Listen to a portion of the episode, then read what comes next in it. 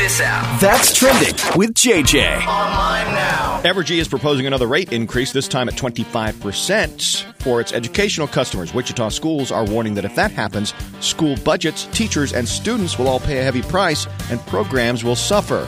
The death toll is at more than 2,100 and is expected to rise after the deadly earthquake in Morocco over the weekend.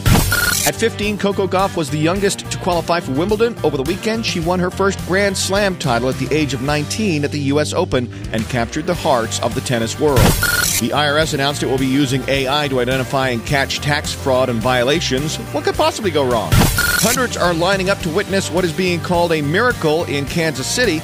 The body of a 95 year old nun who died four years ago has not decomposed, leading many to believe she may be a saint.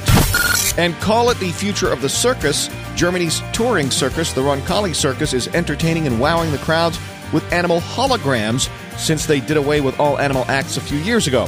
Sure, you still get clowns and acrobats, but this circus is 100% animal cruelty free. And that's trending.